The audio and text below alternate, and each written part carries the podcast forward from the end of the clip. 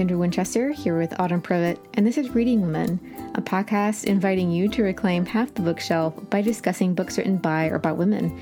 And today we're talking to T. Kira Madden, the author of Long Live the Tribe of Fatherless Girls, which is out now from Bloomsbury. I'm so excited to talk to Kira about this book. yes, uh, we have been talking about it nonstop, which I believe is the story of our lives, possibly. Well, and when I got my copy of the book, I just pet it for the first like two minutes because it's so pretty. Like, oh my goodness. And we're going to be sure to link to the designer of the book in our show notes and on social media so you can check out the artist. But oh man, this book, man. And it sparkles. It sparkles. And I'm not a sparkle person, but something about this book just makes me happy. I don't It makes me a sparkle person. Right? But the writer of this book is a photographer and amateur magician. She is the founding editor in chief of No Tokens and facilitates writing workshops for homeless and formerly incarcerated individuals. And she also teaches at Sarah Lawrence College uh, in New York. So she does all of the things. So she's basically the coolest person on the planet. she would definitely be in the running, for sure. So we could keep telling you about Kira, but we will let her do that. So without further ado, here is our conversation with T. Kira Madden.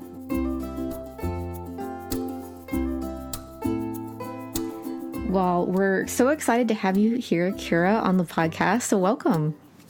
I'm so excited to be here. Thank you. So Kendra has known about this book for a very long time. She's been telling me for maybe years about it. And so I was really excited to finally read it and it definitely lived up to her hype. So so delighted to hear that. I feel like the depth of my fandom has just been revealed. well, before we get too far ahead or too sidetracked, um, for our listeners who aren't familiar with your book yet, could you tell them a little bit about Long Live the Tribe of Fatherless Girls? Sure. It's um, it's kind of a, a, funky memoir, which almost feels like essays, uh, a little scattered, that make up my life so far. It is not quite linear. It's not quite memoir, not quite essay, although marketers would not like me saying that. Um, but it covers my time growing up in Boca Raton, Florida, in a privileged Jewish family as a half Asian Hawaiian uh, gay kind of coming of age person in a very strange environment. And it covers my time as a kid, as a teenager, and then more kind of present day action now if I could add, it's a it's a really difficult book to summarize. That's always been kind of the issue with this book. In my very first meetings when the book was out for submission, and I met with Bloomsbury, um, my editor Callie Garnett, she, you know, everybody everybody at Bloomsbury was in the room. It was a really big meeting, but she said, I told everybody here, I don't know how to describe this book. I'm not really sure what it's about, but you just have to read it because there's just an experience and a mood to it, and you just have to trust me. And since then, we've tried to kind of focus the book a little bit more, and I do think that's there, but it is a difficult book to summarize. so. Well, I remember you talking about this book and how, you know, you got your MFA in fiction, I believe, and that you were at a writing retreat and you just started writing these essays that involved your family and your and your life and how that kind of expanded. Uh, what really drew you to turning those essays into a full length book? You know, it. I keep saying it feels really like an accidental book. I was writing those essays at the MacDowell Colony because I just couldn't focus on my novel. I couldn't focus on stories. I couldn't focus on my novel. And it was just my way of occupying myself and trying to grieve. I went to the uh, residency. It was really just maybe two months after my father had passed away. And I mm-hmm. went under the, my application was for my novel, and that's what I had been working on. And I got there, and, you know, I'm in the beginning of that kind of grief fugue really hazy place and I just couldn't focus on this novel about lesbians in the South. And I just occupied myself by working out some things with my father and some questions I still had. And then while I was at that residency, um, Chad from the essay The Fields of Love reached out to me. And so I tried to work through that memory and those experiences as well on the page. And it really felt accidental that I, I just left with maybe 100 pages of these kind of bursts from my life. They weren't really organized essays, certainly wasn't an organized project, but just these kind of moody bursts from different years of my life and mostly centered on different questions that I had after losing my father. And it just so happened that the agent I was talking to, I told her, you know, I didn't finish the novel. I wrote these pages instead. And she said, I'm not really interested in whatever this project is, but I do feel like it is a project and you should pursue it with somebody else. So I queried out to different agents, and that book was just picked up before the novel was. so oh, it really was an accident. And my agent, uh, Jin Ah, was the one who kind of saw the whole vision of what the book was before I could. And she said, This is a book, this is a memoir. We just have to find a shape and we have to kind of grow it and build it uh, into something a little more substantial because at that time it was still just those 100 to 120 pages of really short bursts. And then we kind of developed longer pieces. And since then for the past few years just been writing pieces and taking pieces out and writing pieces and taking them out to see what stuck and what made the most sense for this narrative whatever this narrative is the structure was something that I really enjoyed because I think when I know when I think of the word memoir, like in quotes, you know, I think of something that's very like weirdly complete, you know, like who could possibly remember like that much about someone's life or about your own life? And so like the little bursts as you describe them, I felt really mirrored even how I think about my childhood. You know, there's huge gaps in time and you know, between these events. But so you have these organized in like three major acts. Like, how did you decide to organize them and arrange them in that format? I actually tried several different structures, which was really helpful for the writing and generative process of the book. And I would recommend it to other writers. Um, I think it was my my agent who suggested like try breaking it down into thematic sections so I had a family section, I had, you know, sex, I had friends, I had race, and I tried to build out those sections of the kind of thematic threads that were that were coming through for me as I was working with the book. Tried to even out the sections so that there wasn't any weightiness in a certain area and then another section might feel a little flimsy. So I tried to even them all out, then choose the best ones from each. And then that was the structure I was looking at for a while, and it was really random. Um, and I was trying to come up with titles for each thematic section. And then I realized because the the pieces are all different lengths and different styles, and even in some cases different points of view, because I used the second person for the Fields of Love, it made sense to me to try to build a little more of a linear narrative to, just for a reader to have a little more to grasp onto um, to find their grounding a little bit more. I was always taught in school to choose your abstractions wisely. So if i'm jumping around with point of view and i'm jumping around with theme and style then i can have a little more of a timeline for a reader to kind of just kind of walk through.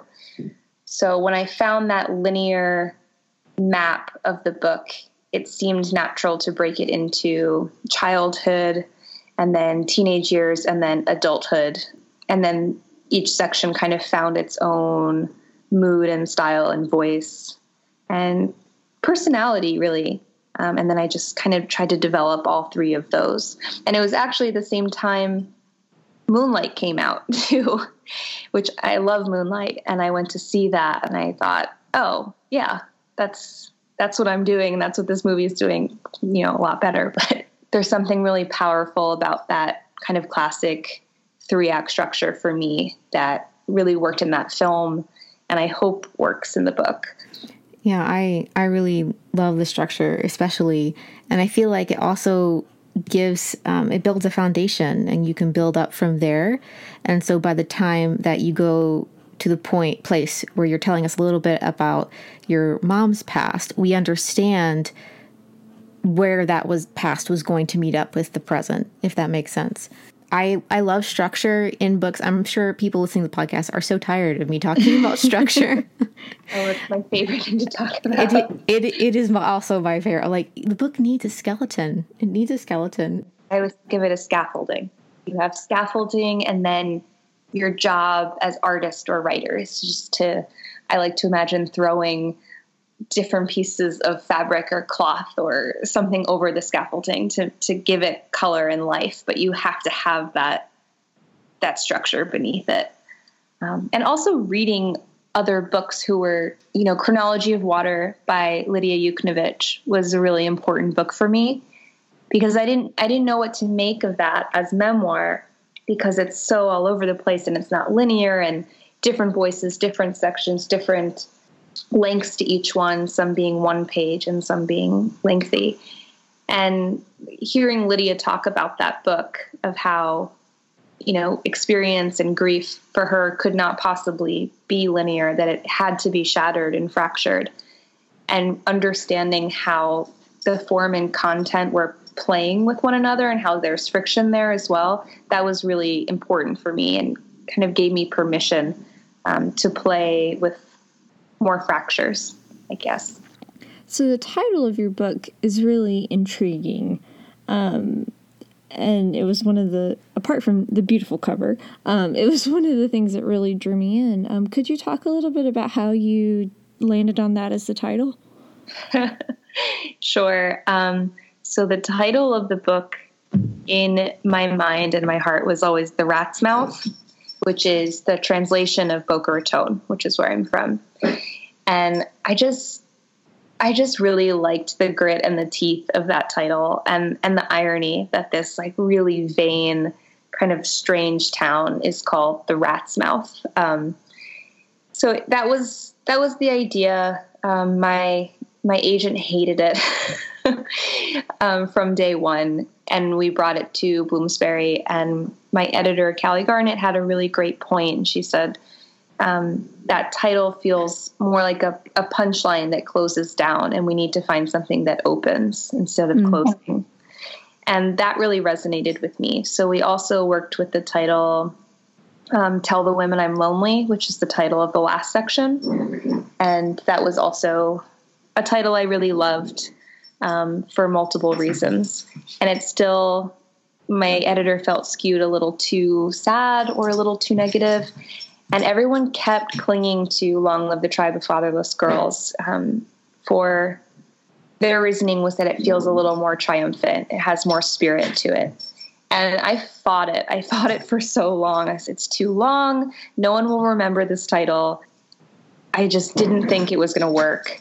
And in the end, uh, they won that battle. And I'm so glad they did. And I emailed my editor right away. I'm like, you were right. People are finding this book through that title because they feel part of that tribe and something about it resonates with people and something about it people are remembering it and so i'm really grateful to have been wrong on that title i can't imagine it as as another book with a different title now it just feels like it's always been long live the tribe of fatherless girls i remember you talking about the title in particular and how you know, you describing why you love the rat's mouth originally and like how that really, I feel like encapsulates a, a lot of the particulars of the book and of the town that you grew up in. But I can see how like the focus of Long Live the Tribe of Fatherless Girls is the girls as opposed to the town. Yeah, it's been interesting for for me to learn writing memoir um, specifically and publishing memoir, how to separate myself from the book because it is memoir. So it feels like, well, this book has to be me. So The Rat's Mouth is a much more me title. The cover is does not feel like me, T. Kira, as a person, but understanding that Long Live the Tribe of Fatherless Girls and the cover feel like the book. And that's more important and that's much better. And that there are so many versions of me in that book that it doesn't have to match me now. So I think that was the kind of trouble with the title, but it does it does really resonate for the person or the people I have been, um, and the person I was in that specific essay, which isn't necessarily me now. But I like that about it. Yeah, because you're in your memoir, you talk about a lot of, I guess maybe heavy or serious topics. You know, you talk about addiction and you know your parents' relationship and things like that. Um, so I like thinking about the title as this triumphant thing. It does definitely does feel hopeful. But in your writing process, like how did you kind of balance writing about you know yourself and then also like white collar crime and addiction and your parents' relationship? I mean, all of those elements, all of those events are what make up the self for me. I, I guess if I were a better writer, I'd have gone in with more of a plan of who I wanted to be in the book and how I wanted to create that person. But instead, it is this I feel like the, the final project of the book really is true to how I wrote it, which is this really scattershot, strange kind of memory loop I was caught in for years. And understanding myself then meant understanding more about my father and then meant more about understanding my mother. And you know the crime and the money and the violence and addiction that's who they were and therefore who i am because that's my world. They were my world. When, when i finished the book i was you know, I just sat there. I mean, it was like 6 a.m. in the morning, but I just sat there and thought about how we, our personhood, our identity, we often carry with us the weight of our parents' identity, of who they are, and how that passes from generations. And there's a, I don't want to give any spoilers to your memoir, but there's a photo near the end that I just kept thinking about um, of you and some of your two of your other family members and how that relates to the title and how these women of different generations come together. I'm really glad you felt that way. In the beginning, when I started writing this project, whatever it was, I really felt that it was just going to be about my father. Um, before it was even the rat's mouth in my mind, I was thinking it would be called Madman because that was his nickname. And I just after his death was kind of working through these questions and sketches I had of him and understanding him. And my first conversation with my mother and my brothers was about exactly that. Like, how would you feel about me writing a book about dad? Do you feel I have the right to that story? And kind of what I was just trying to articulate is the more I got to understand him through those sections, inevitably, the more I got to understand my mother and then inev- inevitably, the more I got to understand their world and their lives and their histories, and the book just kept growing. So I think it's interesting that it begun about him, but in the end, I'm glad you, I'm glad the photo and that section resonated with you, because in the the end, I actually think the book is about women. It's not about my father. It's about the perseverance of women and and generational joy and generational trauma through women. And I definitely felt that. Um, and I too don't want to give away spoilers, but yeah, I feel like the ending was just such like this beautiful. I don't know. It just made me really happy, just to kind of see how it all turned out. Um, but you brought up an interesting point about talking to your brothers about, and your mom about writing this book. I mean, writing a memoir, especially when um, it, you're talking about your family members. How did you go about like getting permissions or, you know, asking to tell their parts of the story as well? It was a complicated process. I, I've been pretty lucky, though, I must say. It's been a scary, long, complicated process. And I take my job as a writer and my new job as a nonfiction writer very seriously. And I've tried to really honor each person in my family and really kind of break down what matters to me with each person in the book, understanding who I want to ask for permission, for example, versus who I want to to just show the, the piece to and say, you know, what do you think of this? Do you think I, I've done right by you? and asking those questions rather than can I write about this or not, because that's dangerous territory.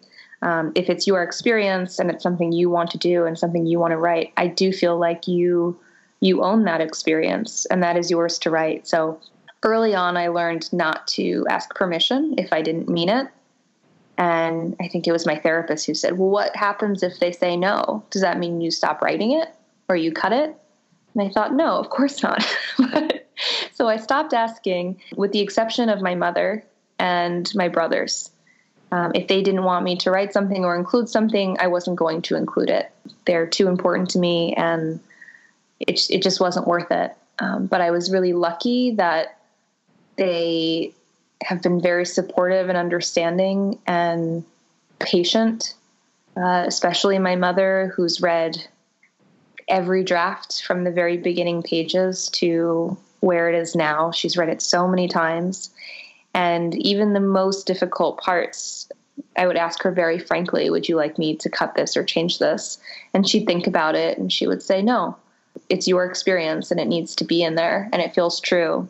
So I, I just feel very fortunate that they've been so open minded and in many cases the asking is scarier than the reading of it because I was hoping that I could render things through writing that I wouldn't necessarily be able to articulate um, in the ask. So by showing it to them after after writing it and getting their reactions, then I think makes it a little a little better on my part at least. And we'll be back with more of our interview with T. Kira Madden after a word from our sponsor. This episode of Reading Women is sponsored by the Great Courses Plus. The books we read introduce us to new subjects, fresh perspectives that we want to know more about, which is why we love having the Great Courses Plus and want you to check it out too. With this streaming learning service, we are learning from knowledgeable and passionate experts about virtually anything that interests us, from literature to writing, cooking, philosophy, history, and so much more, with the flexibility to watch videos or listen along with the Great Courses Plus app. And one of the courses that we've been enjoying is called Heroes and Legends The Most Influential Characters in Literature. This course is a fascinating look at the power of great literary heroes and how they reflect the values and cultural changes during their times. And there's a wide range of characters covered in this 24 lecture series, ranging from Guinevere to the wife of Bath, to Celie in the color purple, to Lisbeth Salander in the girl with the dragon tattoo. So there's a wide range of really great lectures on some really awesome characters in classic literature. To help you get started, we've arranged a special limited time offer for our listeners. Enjoy a full month of the Great Courses Plus for free. So to start your free month, sign up through our special URL at thegreatcoursesplus.com slash readingwomen. That's thegreatcoursesplus.com slash readingwomen. And all of this information will be linked in our show notes. And thanks so much again to the Great Courses Plus for sponsoring this episode of Reading Women.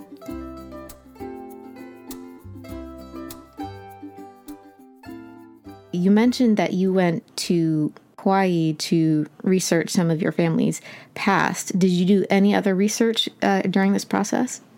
I, with that final section specifically, with my aunt and my grandmother and my cousin and my mother, it was extensive phone interviews, which seemed more, just a little more pleasant and easy than doing it in person. Um, so we just talked on the phone for hours and hours and hours, and I took notes and got to see how my notes matched up with each person and also how they completely conflicted, which in the end, I think the book is so much about that, about our revisions of history and our revisions of memory and how we can't actually ever get it right um, as much as we try, that we each have our own stories. So, yeah, the most of my research was in that final section. Uh, there were certainly other sections like the Fields of Love, and that's kind of within the essay itself, is me having conversations with those people. So I did reach out to many former friends to have conversations and ask them about experiences and how they remember it. And then other sections, I didn't reach out to those people because I knew their reaction would not be great. And they're no longer in my life, mostly for a reason. So trying to distinguish between those it, it was really tricky. It's really tricky to navigate feeling like you owe something to people if you're writing about them and how much do you owe them and how much of yourself and of the work do you give to them? How much power do you hand over? Those are questions i still have. And i think you can like you said see that throughout the book and the conversations that you've had. And one of the things i wanted to ask you is what you owe yourself. One of the main themes of your book is how you came to terms with your own sexuality. And you know every queer person's journey and you know coming to terms with that is different. And i'm sure you've read lots of queer memoirs and how their journeys went. But when you went to write it you write with such clarity now but i'm sure your emotions were all over the place at the time. So when it came to telling this part of the story uh, what was your approach and what did you feel like you owed yourself to um, share with readers? It's interesting because i think people pick up this book by reading the jacket or knowing me now as a lesbian writer and it's a queer writer on the jacket and in the book synopsis. And i think they're expecting it to be very queer from the first page to the last. Um, but i am proud of the fact that i do feel my my queerness, my gayness is kind of shadowed in the book until it becomes a little more obvious to a reader, and that feels true to how I experience that in my life.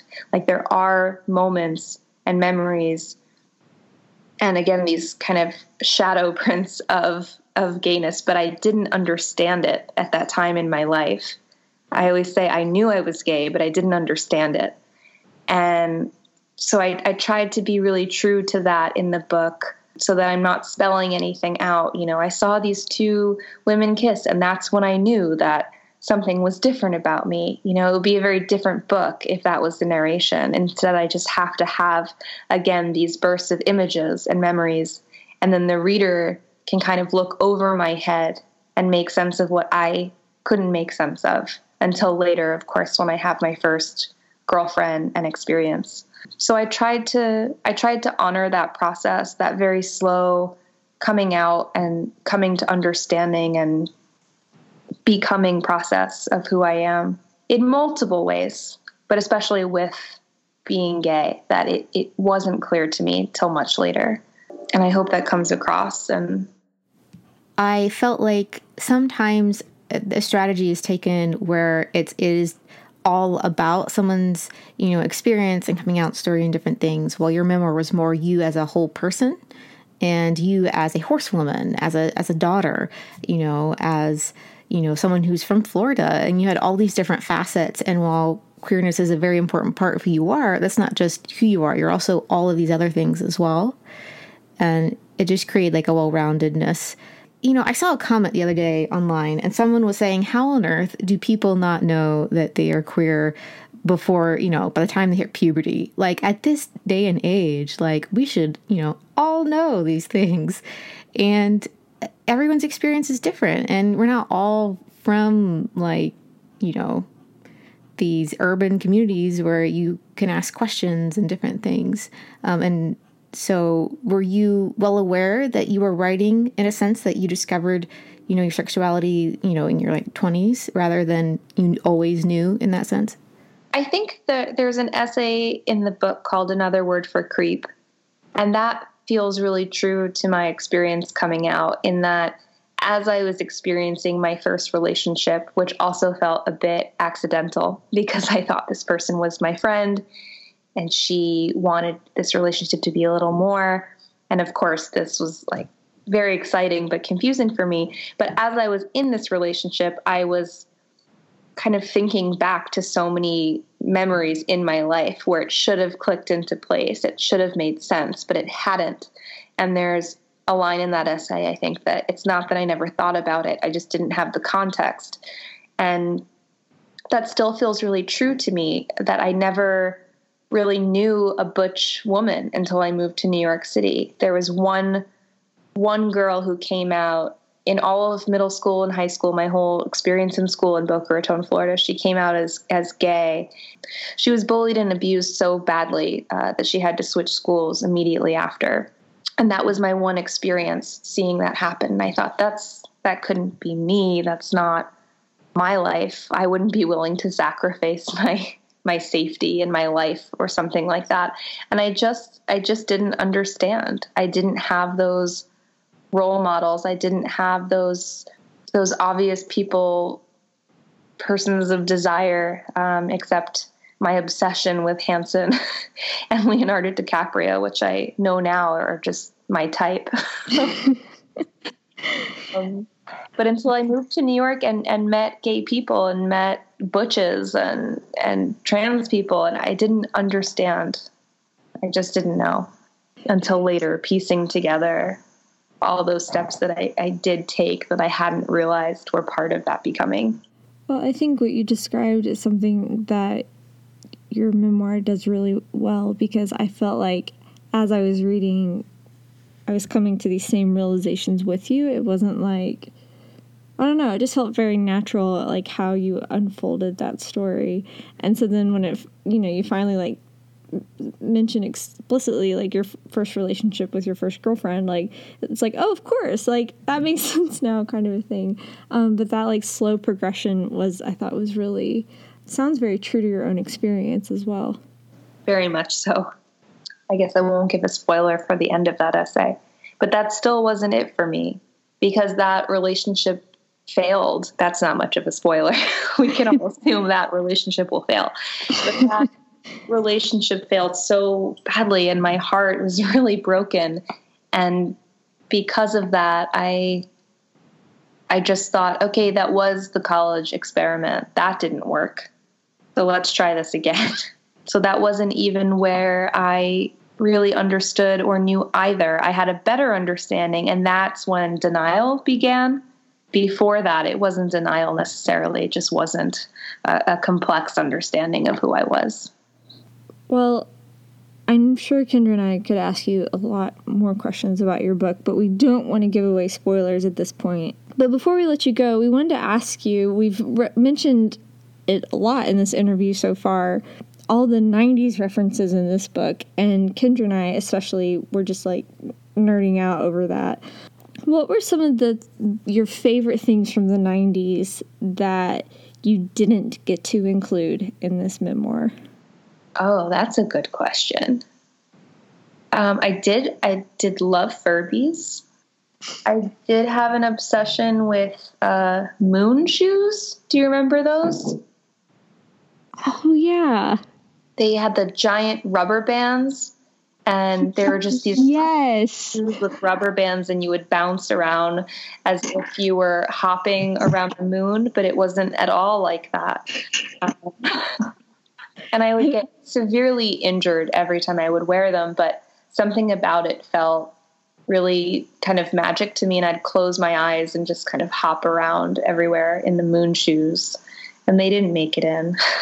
um, I wish I got more into 90s icons and my love of Siegfried and Roy, which barely makes the cut. Oh, there are so many things. Did you have a Tamagotchi too? I assume. Oh, of course. Oh yes. Love my Tamagotchi. Yes. I even got the app a couple of years ago and I was trying to recreate that magic, and it it wasn't the same. It's just not the same. Not the same. Yeah, I was waiting for like Neopets to show up, um, especially when you mentioned Limited Too. Oh, yep, yep, yep. Mm-hmm. And I, yeah, there's more style and fashion I could have gotten there. Well, the, the other thing we always like to ask our guests is what are some uh, other women writers that you would recommend? You know, this is the question that always makes me the most nervous because I have this like vast library and knowledge of books, but then when it comes down to narrowing it for an answer, it seems so scary.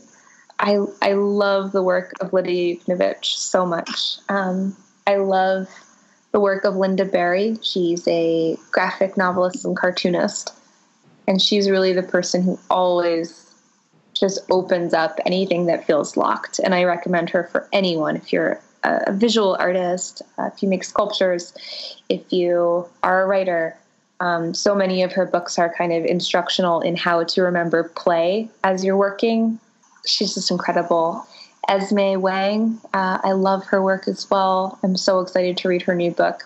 I love the work of Jaquira Diaz. Uh, she has her first forthcoming book coming out uh, later this year called Ordinary Girls, which is also a South Florida queer memoir. And she's fantastic. Any essay she publishes, I just kind of race to it.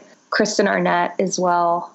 I, I love her work as a, a queer writer her nonfiction and her fiction. They both just I think she's incredible and incredibly funny and incredibly moving. She like really walks that that delicate line between the two and makes it happen and makes me feel so many things. So I'm crazy about her. Well, well I know you love Grace Paley, so I yes. I yes. I've never read her. Where would you recommend starting? I know. Anywhere. I have Grace Paley's name tattooed on my bicep, and it's the coolest thing about me. It's much cooler. Than, it's like a, a walking book recommendation. you can start anywhere with Grace Paley. Uh, enormous changes at the last minute, I would say, or or I could just give you a list of specific stories. I think looking at everybody goes to Wants is maybe her most famous story and Wants is incredible and it has one of my favorite moments in literature. But I think looking at the structure of her story called Mother and her story called Living, which are both very short pieces, Mother maybe two pages, Living maybe three. Structurally, she has a way of giving a reader information and then moving past it through time and then returning to it in a way so by the end, that information has a completely new weight and therefore colors the piece completely differently. And it's just the most incredible magic trick that I could never pull off. Um, but it's something I study deeply in in those two pieces specifically of how do you do that in in such little space? How do you kind of travel and punctuate each paragraph just so so that that information comes back and it's completely new? So I admire her for so many reasons for her activism, for her sentences, for her language, but structurally um, and the way she handles time is, I think, the most impressive. So, Kendra, I think you might be interested in that. But start anywhere with her, really. Well, I will definitely have to pick up a copy of something, whatever I find in my next like library sale run. Well, I just added a bunch of stuff to Goodreads, so you know. Do the whole collected works. Oh. Just dive in. it's like when Autumn was reading Flannery O'Connor, it was like this tome that she was lugging around everywhere and like. Yep. Yep. mm-hmm. All four inches. But well, thank you so much for talking about your memoir with us today and sharing your story, and uh, we greatly appreciate it. Thank you so much. This has been lovely.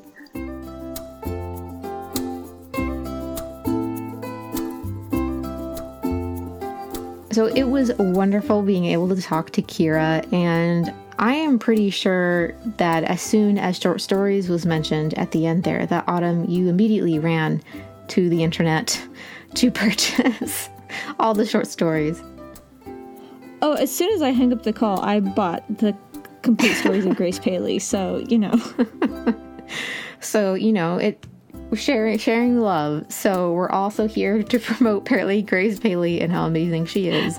And I will be borrowing that as soon as you're done with it. Okay, sounds good. well, we'd like to thank T. Kira Madden for talking to us today about her memoir, Long Live the Tribe of Fatherless Girls, which is out now from Bloomsbury.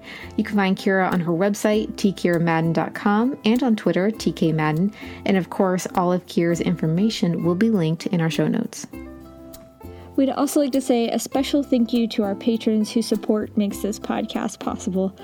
You can find Reading Women at readingwomenpodcast.com and on Instagram and Twitter at The Reading Women. You can find Kendra at Katie Winchester and me at Autumn Privett. As always, thank you all so much for listening, and we'll talk to you next time.